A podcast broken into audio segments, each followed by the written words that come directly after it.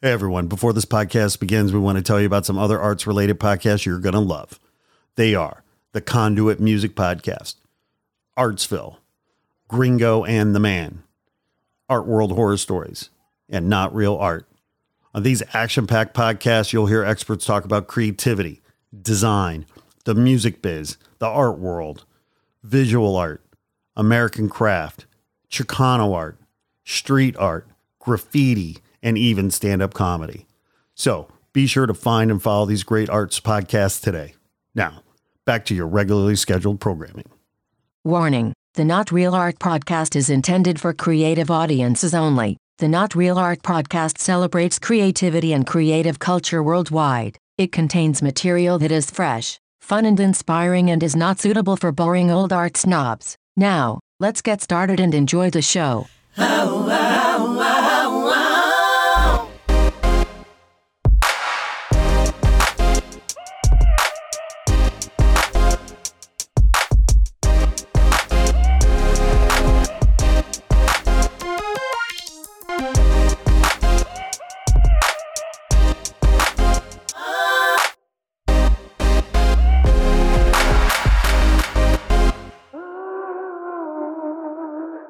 Greetings and salutations, my creative brothers and sisters. Welcome to the Not Real Art Podcast, where we talk to the world's most creative people. I'm your host, Sourdough, your faithful, trusty, intrepid host, Sourdough, here yet again with an amazing guest, one of the world's most creative people, Heidi Leuer.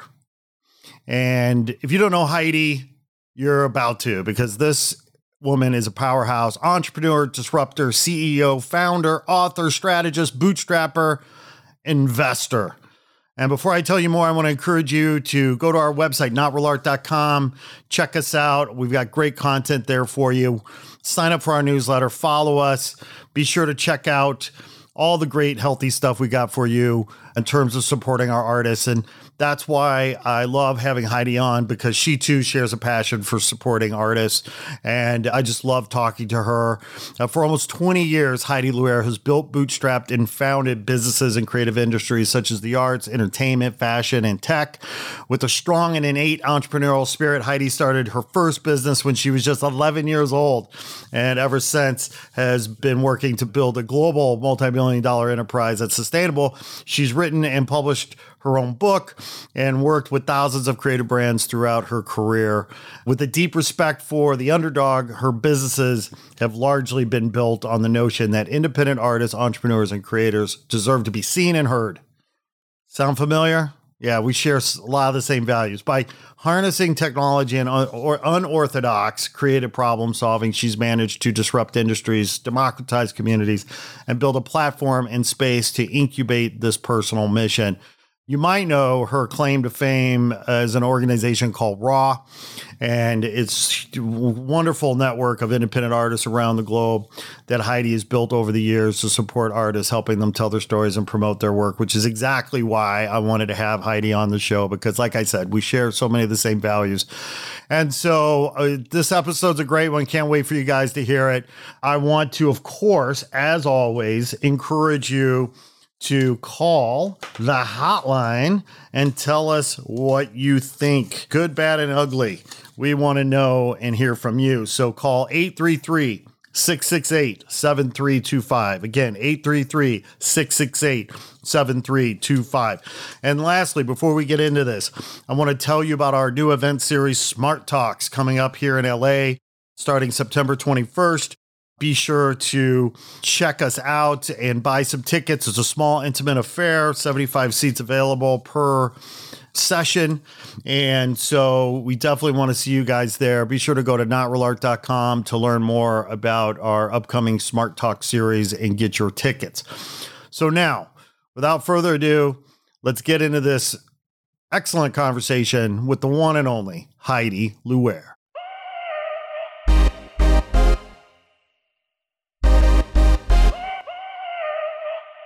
Heidi Leuer, welcome to the Not Real Art Podcast. Thank you. Thanks for having me. Did I get the name right? You did. I did. Woo! Boy, I went to public school, so you never know. You know. So did I. It's such a beautiful name. What is the background? There's a really kind of interesting story behind this. My grandfather, my dad's dad, was adopted by a family that had the last name. And unfortunately, he passed away before I was born, so I didn't get to meet him or like ask him directly. So there's all this kind of folklore in our family about where it came from. Half of my dad's side thinks we're of Mexican descent. The other half thinks we're of Native American descent. And I like got sick of the argument. And maybe I'm going too deep into this question, but basically I got like one of those Ancestry.com accounts and just like did all my research. And I did trace it back to a great-great-grandfather being Native American. But nice. I don't know if I'm technically related to him by blood, right, given the top factor. But then somebody else told me there's a place in Spain called Luera. Ooh. Probably Luera or, you know, yeah, in Spanish, but I need to do a little bit more research on where it came from. Or not. I mean, what I love about your story is that, A, you know, I'm a huge advocate for adoption. Both my kids are adopted. So the fact that your grandfather was adopted, that's very cool. And, you know, as it relates to these genealogy tests and platforms, what have you, you know, it's like, depending on what happens, it's like, what is that genetic test? 23andMe. I feel like if you get the results that maybe you weren't expecting, maybe it's 23 and fuck me. You know what I mean? Like, I don't know. But yeah, I think people take these tests sometimes and think, oh, I'm going to learn something really beautiful. And then they end up finding something really controversial or provocative or scandalous. And I think it's going to get worse with the health stuff. I don't want to know. I'm just like, I'm going to the way the universe intended, and I'm just not going to know what my fate is. Keep living. Exactly. Well, Heidi, I'm so grateful that you took time out of your busy schedule to come on the show. And you and I have been orbiting each other, I guess, for a few years. You know, we chatted a few years ago about your new book at the time, because now it's been on the market about 3 years, I guess. And you were going to be a speaker at our conference back in 2020. May it rest in peace, because of course, like so many events, we had to cancel it due to COVID, and every business, yours like any other, was hugely impacted, and artists everywhere had to adjust. And, you know, and RAW being such an important organization for so many artists in terms of giving them a platform, also had to adjust. And, you know, we were all blindsided by this. And yet, from what I could tell from the outside looking in, RAW took time to really think through, you know, strategies and tactics that would be value added for artists. And you made some big announcements and made some big adjustments. And so take us through that, because I know that must have been a really scary time as we're sort of going from in-person events and brick and mortar kinds of experiences to a more of an online virtual reality. You know, and so let's go back. I mean, not that you want to relive this, because I'm sure you have post-traumatic stress disorder. I do a little bit. But at first, I want to just like thank you for acknowledging that, because we did spend this period trying to be as thoughtful as we could about our community and like where we were going to go forward. And you do all those things behind the scenes, and you wrestle with it, and you toil with it, and you come out and throw it out into the ether, and you don't always get feedback on that, you know, or if somebody does offer feedback, it's usually critical in some way. So I appreciate you acknowledging that we tried to navigate the pandemic as best we could. But like you said, the entire industry was just completely blindsided by this. We all thought it was going to be temporary at first, and so we took those measures. But, you know, the longer this drug out and the more research I did, the more I realized this is going to be a long-term, hugely impactful thing to artists, to venues, to the whole creative industry. But yeah, to take you back to where we were, March 12th, 2020 was our 11th Earth Day as a company. Yeah. So we had like a party planned that day. I had ordered a bunch of champagne, and we were going to have cake, and we were just going to kind of like celebrate like, hey, another year, we've made it. And it was also kind of a milestone because we had been experimenting with some really cool things for our showcases, like infusing a networking hour and like doing all these VIP type of press calls that were starting to show some real promise. And just the shows were bigger and better than ever, and we were just kind of refining and glossing everything, and we were getting ready to kind of roll out this new program that we'd been working on internally, and then just bam, overnight. Within 48 hours, our revenue went to basically zero, and then everyone refunding their tickets. So it was, yeah, it was kind of terrifying. And, you know, at that point, everything was happening so quickly, there wasn't necessarily any type of announcement for aid or help or anything. I think they announced the PPP program within a couple of weeks, if I remember correctly, or maybe it was like about a month, but we're just sitting there like, literally, what do we do? And luckily, everyone was generally in the same position. So like our office landlord understood we needed to wait. And I was like, we have this money in the bank, but what do I do? And there's no roadmap for this. Right. No. My husband and I were just talking about it. Like, there's no one currently living that has gone through this period before, and especially not in the world we live in today. So there wasn't anyone really able to kind of lead us through. So it was really difficult. We ended up having to eventually lay off all of our employees and kind of to start the concept and the mission from scratch and just really kind of think about it. And again, we thought it was temporary. We thought that it was a 2-week hold. And so we postponed all of our dates and told everyone, go home. We'll get you vacation, sick time, whatever we can to like cover what you can. And then we tried to do our best by our employees that way. And then some of them, you know, I'd worked with for 6 years, 7 years. I still have not seen them since that day in person. I never got to give them a hug, say goodbye. Like, try not to get emotional, but yeah, it was horrible. Yeah, no, it's devastating. I mean, listen, I mean, anytime you have to lay off anybody that you care about due to some business person, if you're an empathetic leader with some emotional intelligence, obviously that's always going to be a heartbreaking situation and very tough to do that, let alone in a situation where you have to let go of your whole team in a sort of a crisis situation. Yeah. That you can't see the end of the tunnel or whatever, right? And you just don't know what the future holds. And the fact that now this has been lingering for 3 years, basically, and we're still not seeing each other or hugging as much as we were used to. And, you know, artists love hugs. We're huggers. Emotional beings, yes. Indeed, indeed. So you get through that initial few weeks, and I guess the reality starts to set in for you, like so many other businesses. It's like, wait a minute, this is actually going to be a sustained crisis, and that's going to fundamentally impact our business model in some real way. And so as you start to come to grips with reality as a business owner, as a creative entrepreneur, as a CEO, you're looking at yourself going like, wow, okay, we've got to adapt or we'll die. So take us back to that time when suddenly you realize like, okay, how are we going to evolve? How are we going to adapt? What are we going to adjust in our business model to survive? I will say, backing up slightly, we did one last project as a team called the National Arts Drive in June. So we did get the PPP loan and the EIDL, and we brought our team back for as long as we could. But ultimately, yeah. Events, there was no way to really pivot that quickly. I did not want to go the virtual route. I was watching some of the virtual events and I was like, this is not the same.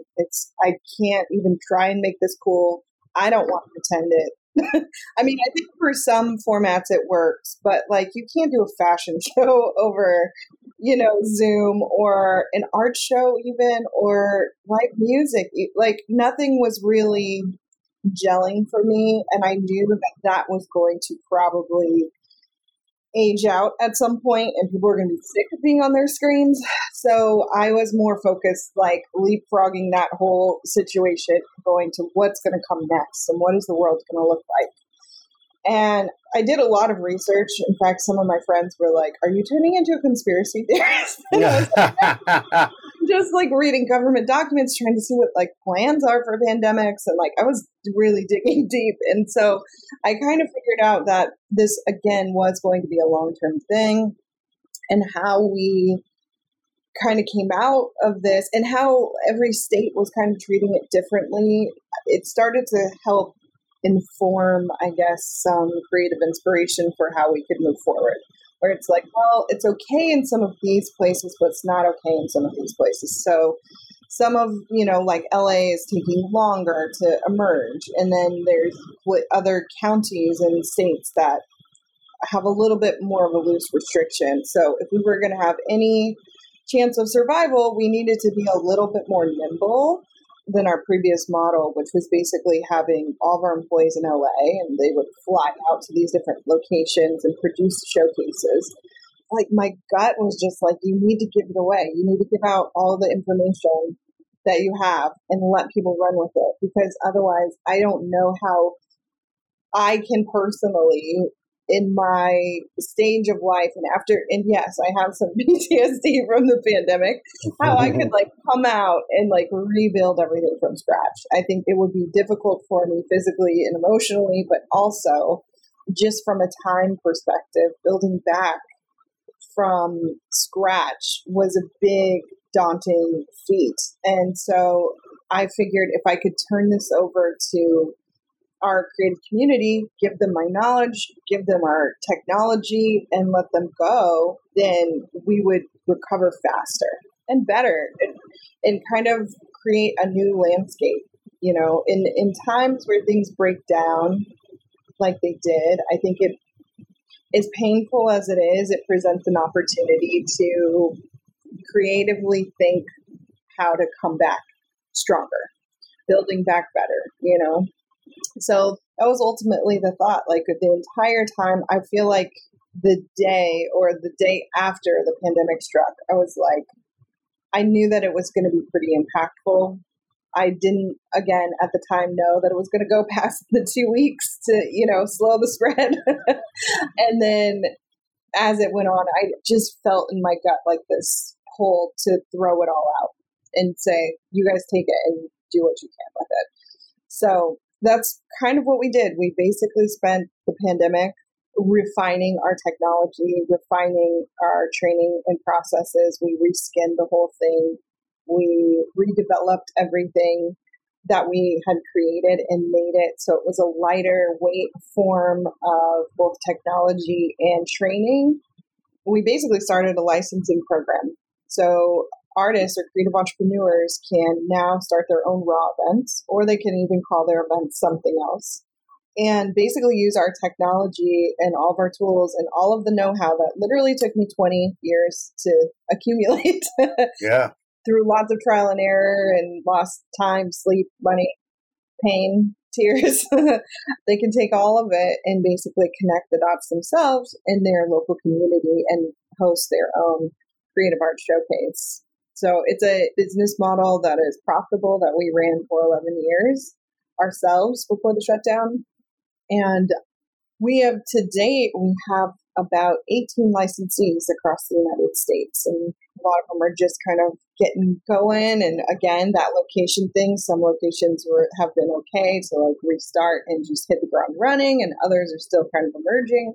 So we've taken our time with it. We've tried to really like handpick those licensees to be the very best versions. And it's a new program, so there's some growing pains and figuring everything out. But for the most part, we've got showcases running. People are up.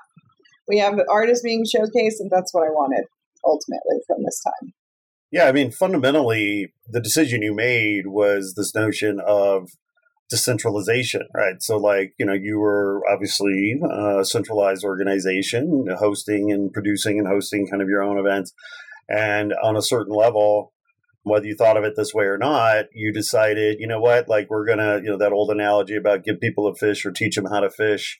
And you decided to give the tools and the skills and the knowledge, the proprietary technology away, right, to the artists to empower them to adapt themselves, right, to that situation. And so it's very interesting, right, because there's a lot of, hopefully there's a lot of stability, more security in the kind of the decentralization model. And then, of course, the licensing model is great because, of course, you know, the from a business perspective, licensing revenue, it's like, you know, we make money when we sleep. So, so it's good. You know, that's the beauty of licensing.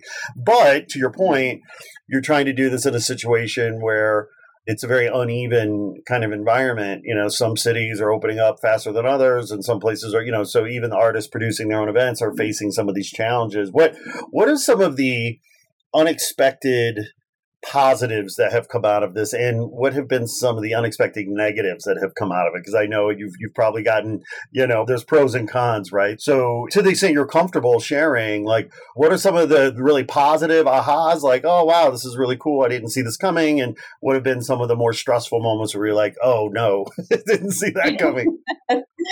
I'll start with the positives. I guess I can speak to both personally and professionally. The positives, I'm just going to speak personally first. I had a baby last year. Congratulations, so, Mama. Thank you. I've got two, so I can share in the joy and pain. I remember talking about this. Yes. So personally, for me, it allowed me to be a mom, right? Because working the schedule I have had for the last 11 years was not conducive, really, for a family. I could have tried to make it work, but it would have been really difficult. So I think that's been a huge positive and a blessing, is being able to turn this information over to other people to kind of run with it and go, is giving me a little like quality of life, I would say. I think the other positive is that when people are integrated in the community, and we already knew this to a certain extent, and we were experimenting with some things, and we were headed kind of in a direction when all of this went down.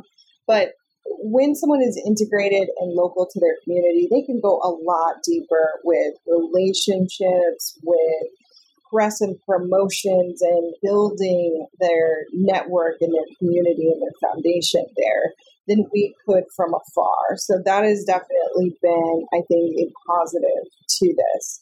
I think most of the positives were kind of known going in. I wouldn't say there was a huge like surprise on any of them. I would say any of the negatives that we've experienced, we have had, you know, speaking completely candidly, a couple of licensees that have paid for the license, have all the access, and have done nothing. Right. And I'm kind of like, why would you do that? I don't know. Like, I don't get that. So we're working out on how to make sure like people are truly prepared for this opportunity. And again, the growing process, it's like we started a brand new business. So we kind of did a rendition of this when we first launched in 2009. We had independent contractors all over the United States. So I knew some of what to expect, but I didn't expect the inactivity part of it, honestly. But we're going to make sure that doesn't happen in the future. We've got all of the team working on that aspect. But other than that, I haven't seen too many negatives. It's been really cool to see people take it and put it together in their own vision, you know, ultimately. Like they're choosing, some of our licensees are choosing really unique venues that we typically stuck with live music venues because they have all the equipment and all the things like built in. But some of them are choosing really like unique, like an arcade and stuff. It's just really cool to see RAW in these different forms and according to what they want to do. So that's cool. Yeah. It is interesting, right? When you set people free in terms of the choices they make, it's like, oh, I didn't know that we could do it quite like that. But then also, to your point, right, in terms of people paying the money, the good money, to license the technology, so to speak, and then not do anything with it. I mean, it's like, wait, okay. What? You know, execution is really important, people. Yeah, because, and I mean, you know, I was having I won't say with who, but I was having a conversation recently with somebody who's like a mentor of mine.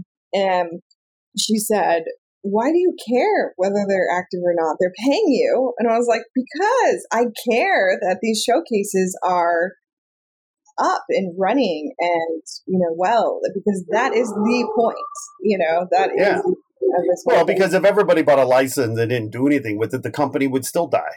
Yeah, right? Exactly. I mean, you know, you did it to survive. You did it to build a business. And if people don't do their part, I mean, the relationship or the commitment is like, oh, okay, yeah, we'll license you this technology, but the expectation is they're going to step up and then use it. And if they don't use it, and if everybody were to do that, you know, it'd be a loser.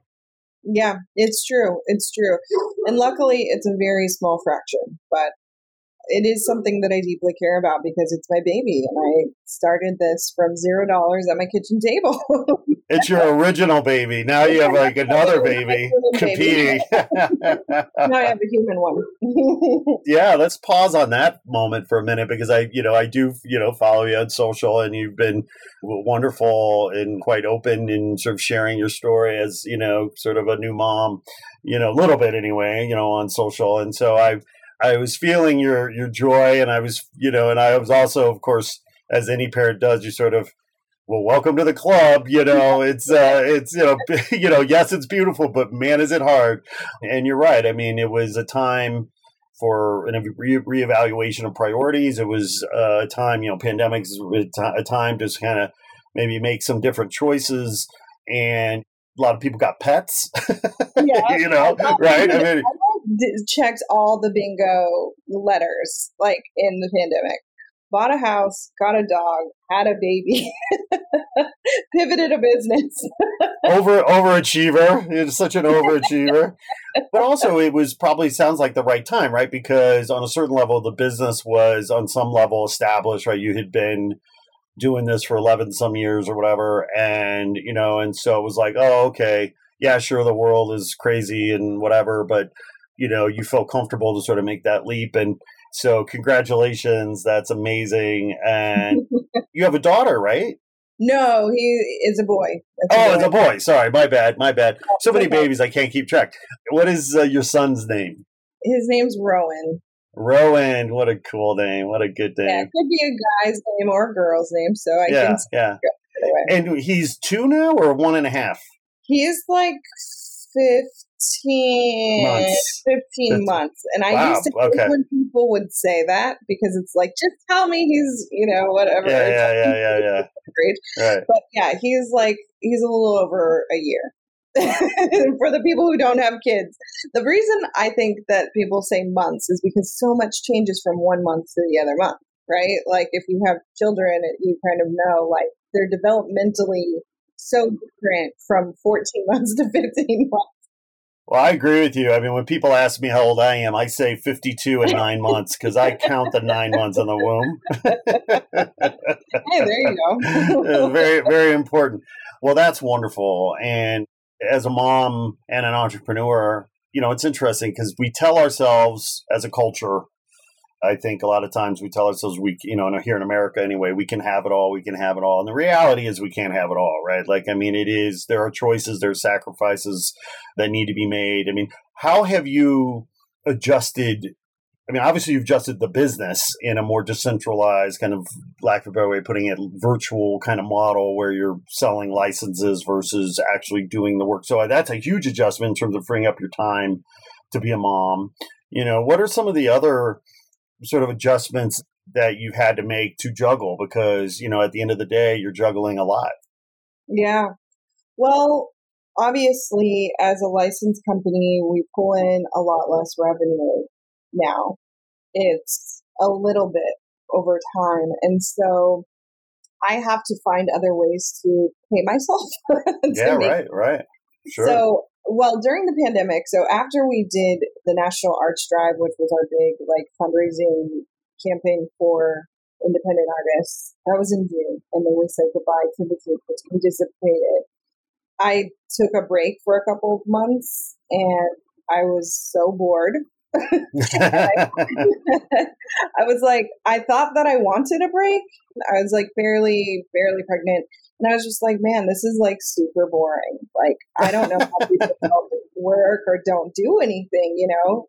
I definitely needed a rest, and it was nice to like sleep in again and like just kind of, like you were saying, recenter, reprioritize, remember like what I want, where I'm going.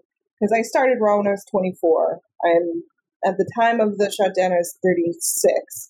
And so a lot changes in that, you know, decade or so. And there's things that I wanted to like rethink about, you know, how I wanted to frame my life. So one of the things is I really just kind of came down to the fact that I really love to talk to creative entrepreneurs. Like, I don't really have hobbies. I don't like, oh, I go and I, you know, do pottery, or like, I like writing for sure, but I don't like go and do that as a hobby. I write for information. I write emails. I really like, when I look at the core of myself, I'm a creative entrepreneur, and I love talking to people about their ideas and how to bring them to fruition and strategizing those things, et cetera, et cetera. So I started a consulting business called Hatch Planning and Strategy, and I've been consulting with creative entrepreneurs since the pandemic, because I had a ton of friends that were in the events industry, and they all lost their jobs out of nowhere, you know, just like I did. I lost my job too. Like, we all lost our job. And they were kind of thinking about how they wanted to restart and having those same internal conversations, like, what is my priority moving forward? What do I really care about? What do I want to do?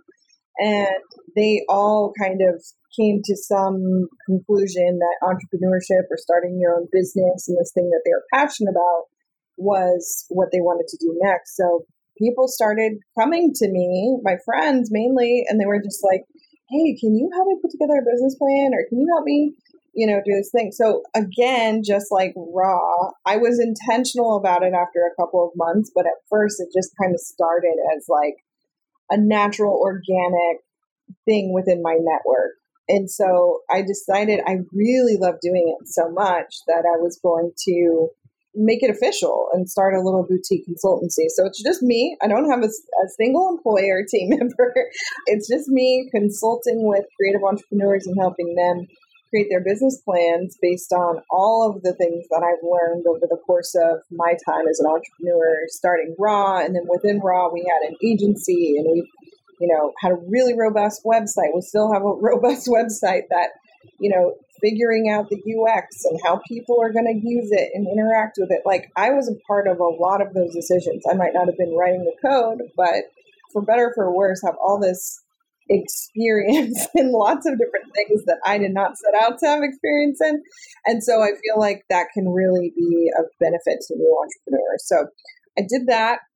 And so that is another way that this kind of pivot has opened up my time. And so I've been doing that, and I basically am running two businesses at any given moment now. So adjusting, I am now a mom and have two jobs. So you adjusted by doubling down. I love it. I love it. I don't know how. I was like, oh, I'm going to just, you know, RAW allows me to have more time now and just be a mom and do this. But again, I was just like so bored. It's just not within me. But this is the central challenge of any, I think, creative person. It's because I think by nature, we are yes and people.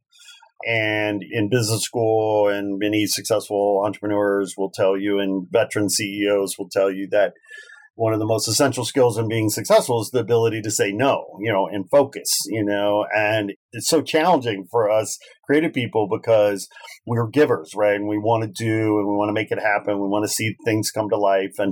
And so it is kind of one of the challenges of being a creative person, you know. But one of the things that struck me, you know, about your story is that I love so much. And I think that artists listening, hopefully, will, and I think artists today are waking up to this reality. But, you know, when you started RAW, I think maybe it was, you were kind of a maverick in many ways, or the exception rather than the rule, because what you saw as somebody who grew up in Reading and was interested in fashion, you said, you know what, like, I have to take responsibility for my success. And you took action, you know, and you started manifesting what you wanted and needed, right, as a fashion designer.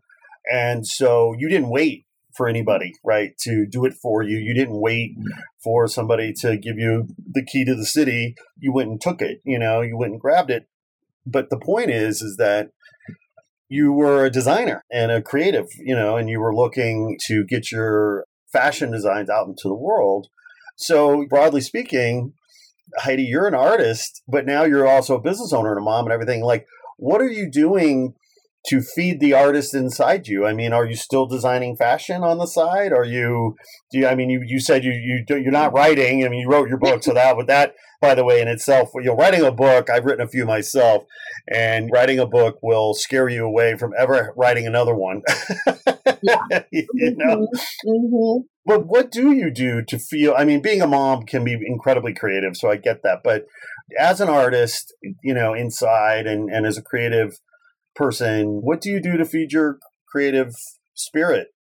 I never feel like I'm not being creative for the most part, because building a business is creative. And I think working with some of my clients and kind of creatively strategizing how we can get their new product or their new event or their new whatever out into the world, that's really a creative process, is like thinking and solving these puzzles. And I feel like that's what creativity is kind of thinking outside of that normal box that most people would see as the path, or a path that's been carved there before. I do write, but I write, like I said, for social media. Yeah, right. Social media posts and stuff. And some of that is my creative outlet. I do sometimes write little essays or quips or something in my phone on the fly.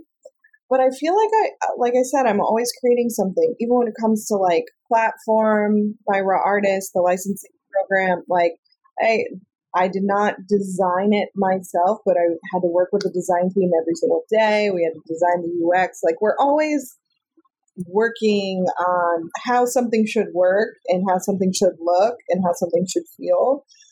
And I think that being a mom is very creative. You have to be extremely good at time management. I have to be good at time management in general, but like now I've added the baby into the mix. So it's kind of like, how can I be creative and thinking how I'm going to do 4 things before breakfast, you know? Right. That's so right. That's right. Like, I'm always kind of being creative, and I'm really like the person who, if you invite me to a birthday party, I'm going to bring you a gift that is elaborately wrapped. So it's like, there's right. like little things like yes, that. Yes, yes, in my yes, life, I yes. think that's just who I am. I will always find a way. You're hitting the nail on the head, because I mean, there are so many opportunities throughout our day to express ourselves creatively, you know, and I love your example about wrapping a gift. It's like, oh, okay, this is a creative opportunity here. Like, how am I going to really level up here and do something really special for this person I care about? You know, I was talking to somebody, entrepreneur, about this very topic a while back, and he said, you know, I cook. He's like, you know, I love cooking. That's my creative expression. I love feeding my family. I love cooking. And I totally get it. I mean, as a creative entrepreneur, as a business person, as a creatively minded person in the world, if we allow ourselves to find them, there are many, many opportunities throughout the day, right? To scratch that creative itch and do something that is fulfilling creatively. That's another good point, is the cooking thing. Yeah, even it's like, oh, I'm going to put this little piece of basil on the top. Like, my husband would never do that. But we're different in that regard. But yeah, I think you hit it on the head, being that there are all these little opportunities that you have. And I would like to think I pretty much take every one. Like, I don't feel satisfied unless I have not only done the task, but done it with a little bit of something. Well, and, you know, listen, I mean, this isn't about me, but I'll just share, you know, because in terms of my own creative expression, it's like, I'm not painting, I'm not sculpting, I'm not blowing glass. But man, I'm talking to glass blowers, I'm talking to painters, I'm talking to artists. I mean, this is so fun and creative for me. And I get to talk to creative people, and that fulfills me creatively. And, you know, whether we're producing events or whatever it might be, those feel like, for me, opportunities to be creative and sort of scratch that itch. And, you know, I feel like, you know, there's maybe a philosophical conversation around, well, what is an artist these days, and who's an artist these days? Because, of course, you do have, you know, traditionalists who might be more conservative around defining what makes an artist or what is an artist. And I feel like the cool kids these days, the young, hip, cool kids, of which I am not, will, you know, have a much more liberal, broader view of what an artist is, you know, these days. And, you know, and I think that's a really good thing. You know, I think we do need to broaden our idea of what being an artist is. I do think that we're all sort of born with that in us. I think the system squeezes it out of us as they socialize us to get a real job and, you know, and all that crazy stuff. But this idea that, you know, we're all artists on some level, that we can all creatively express ourselves on some level, I think that's a super important message to kind of get out there. And you may not be an artist with a capital A, but you're an artist with a lowercase a, and that's totally fine.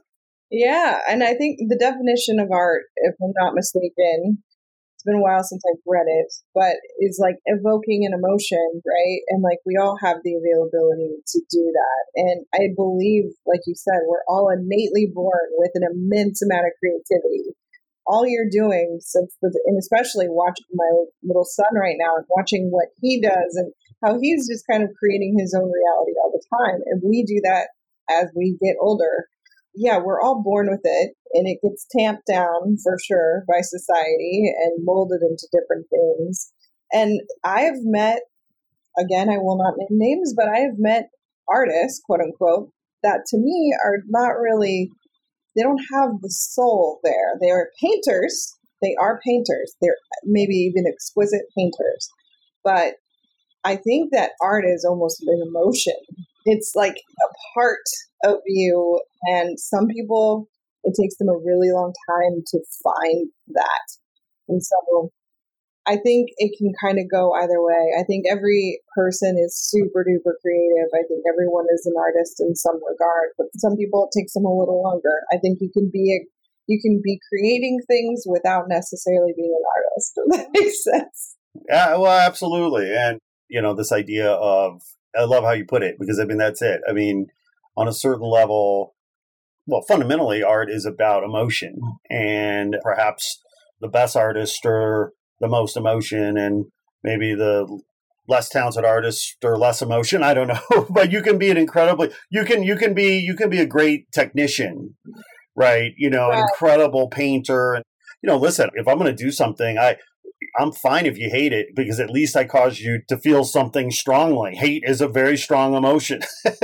You know, the worst thing would be just, you know, an apathetic response of like, I don't know. Exactly. Yeah.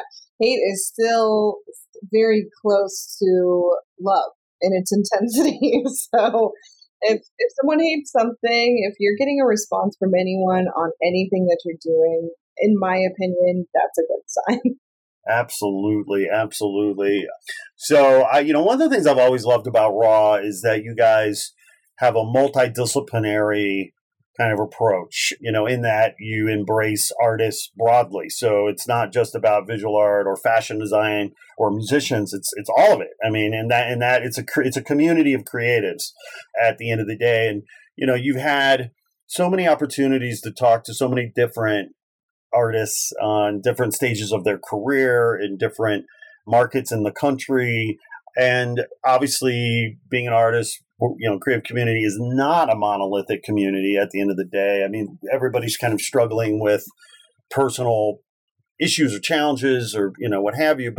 But because you had the opportunity over so many years to talk to so many different creative professionals across the country, what are some common themes or insights that you've seen? It's like, oh yeah, I don't care if they're a fashion designer, musician, actor, painter, you know, most artists are struggling with X, or a lot of them are struggling with Y. I mean, can you speak to some common themes that you've seen in the struggle to be a creative professional in this country? Yes, I can. And that was kind of the impetus for my book. I guess I'll plug it. The Work of Art, a No-Nonsense Field Guide for Creative Entrepreneurs.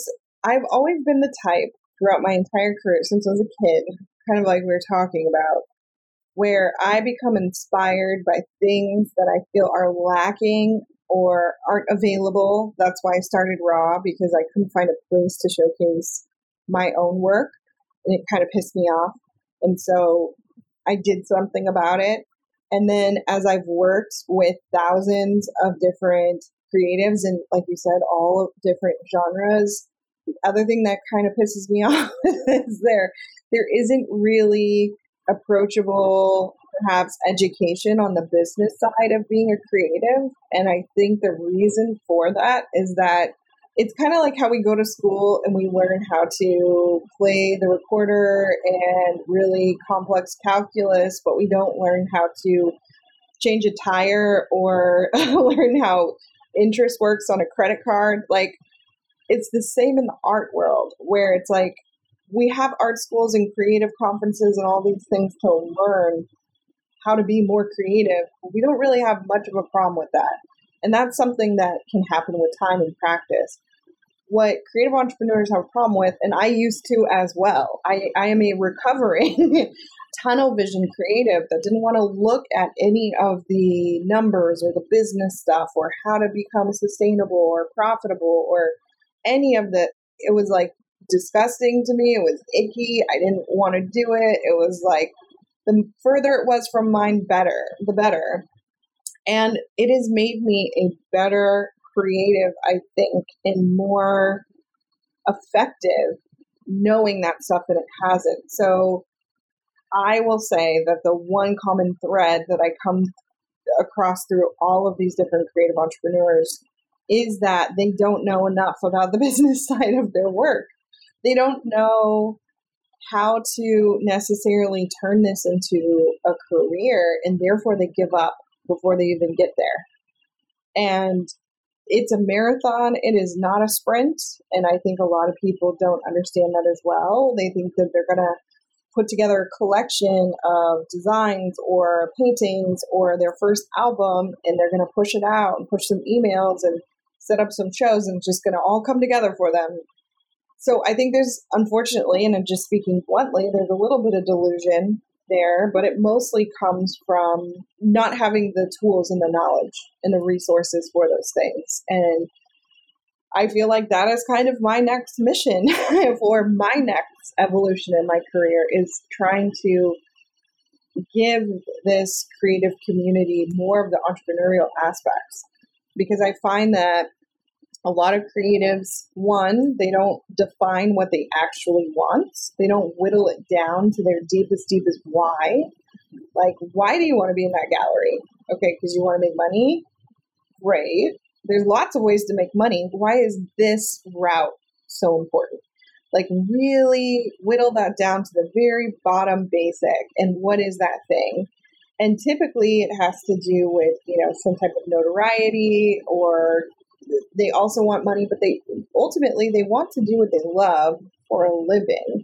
And so in order to do that for a living, you need to get really comfortable with the money aspect. And there's never been a better time to be a creative entrepreneur or an independent artist. We have the world at our fingertips, with social media, with all the different types of platforms. You can create your own business overnight and collect income very quickly without needing a manager and an agent, and all these other gatekeepers that we used to have in the old world, So I feel like I have a lot to say on this topic, as you can tell. But buy the book, people. Buy the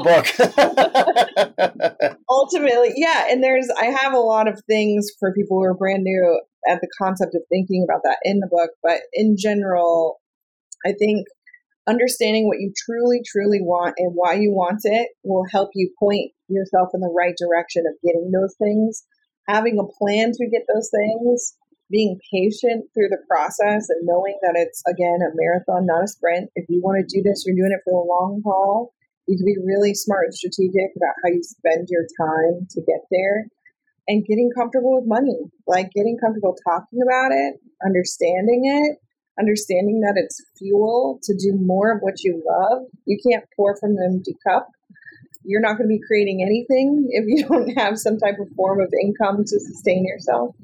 So, like I said, I could talk about this forever, but those are the common threads that across all creative genres I've seen artists kind of fall victim to, is just trying to carve all of that stuff out of their life, and just they want to focus and be creative. And unfortunately, I don't think that's realistic, and I don't think that they will get too far doing that. You can certainly take that route But a lot of people will also fall victim to predatory behavior of others that will be happy to look at their numbers and negotiate on their behalf. And, you know, that's why artists get in hot water a lot with that kind of stuff.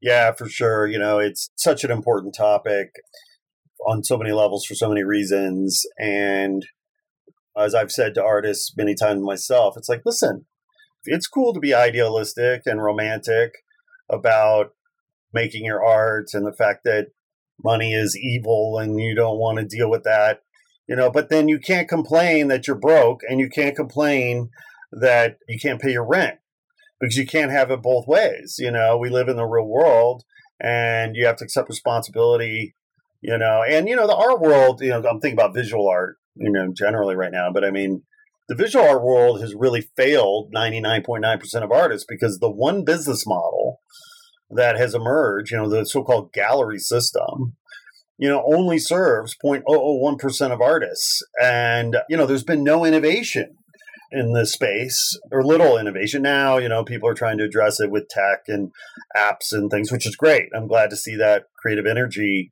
But the reality is, you know, the blue chip first world of art, you know, the white cube gallery system, they're just fine. They're not going to innovate. They're not going to, it's not broke for them. They're not going to try to fix it, you know? And so I think, you know, to the extent, this is why, you know, organizations like RAW are so important because on a certain level, your ethos, your story, your history, you know, all of your values point to this ethos of saying, guys, we have to accept responsibility for our lives, for our businesses. And it's an empowering conversation, you know, this is exciting, you know, I mean, it's never been a more exciting time to be an artist, I think, than today in terms of being able to take your art to the people via the web and e-commerce and so many great tools for amplification and boosting, whether it's podcasting or YouTube or whatever the case might be.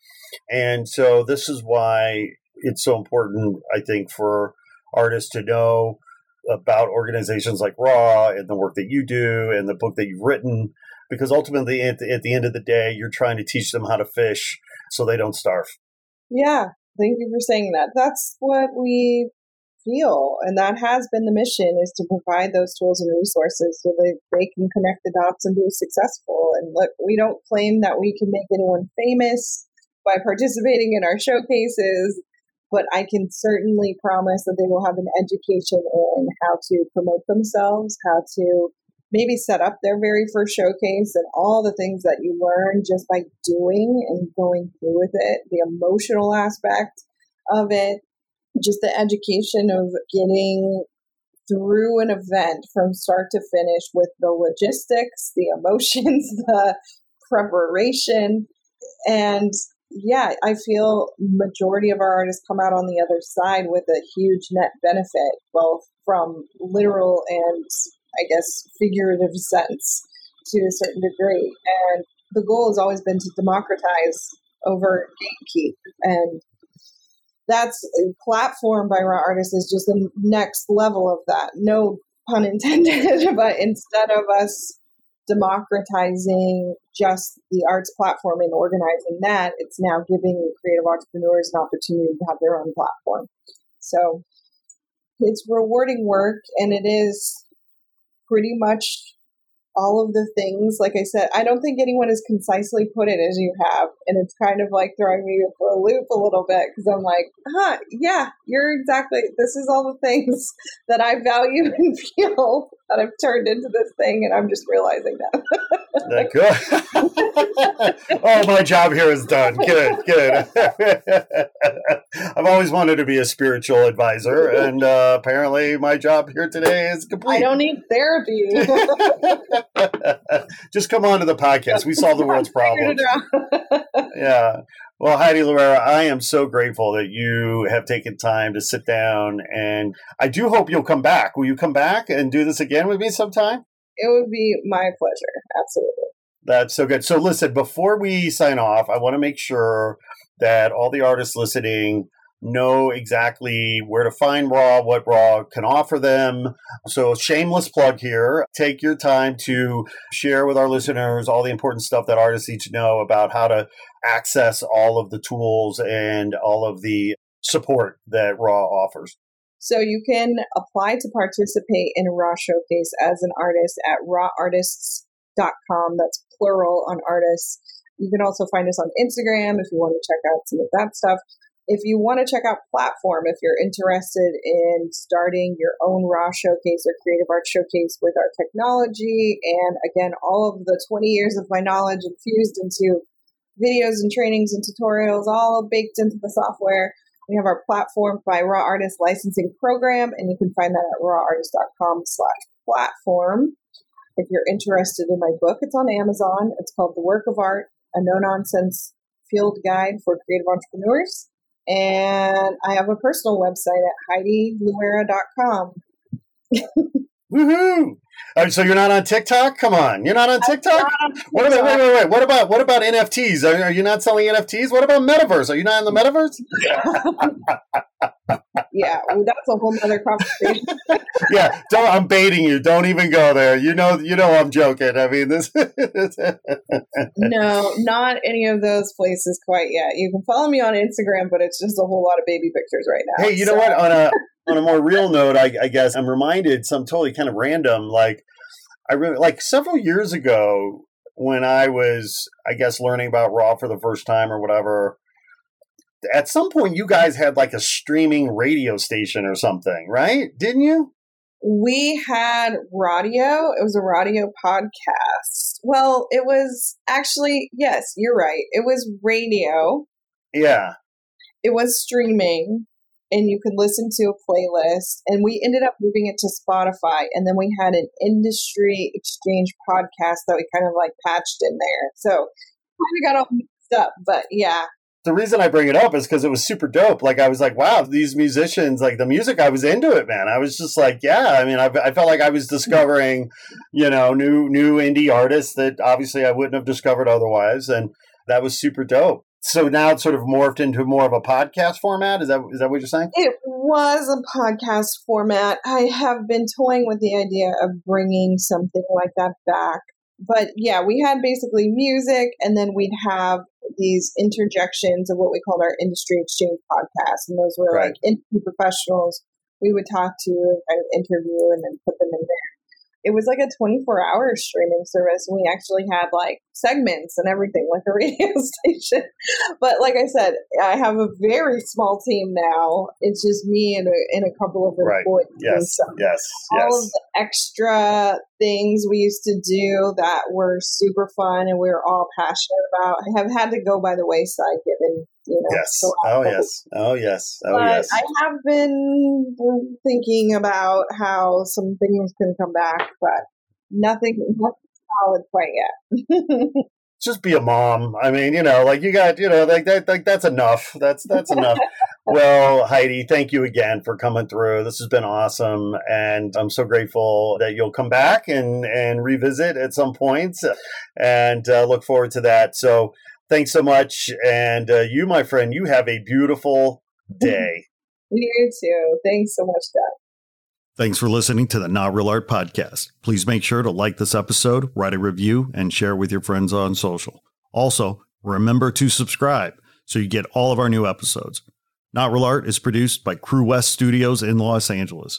Our theme music was created by Ricky Pajot and Desi DeLauro from the band Parlor Social. Not Real Art is created by We Edit Podcast and hosted by Captivate.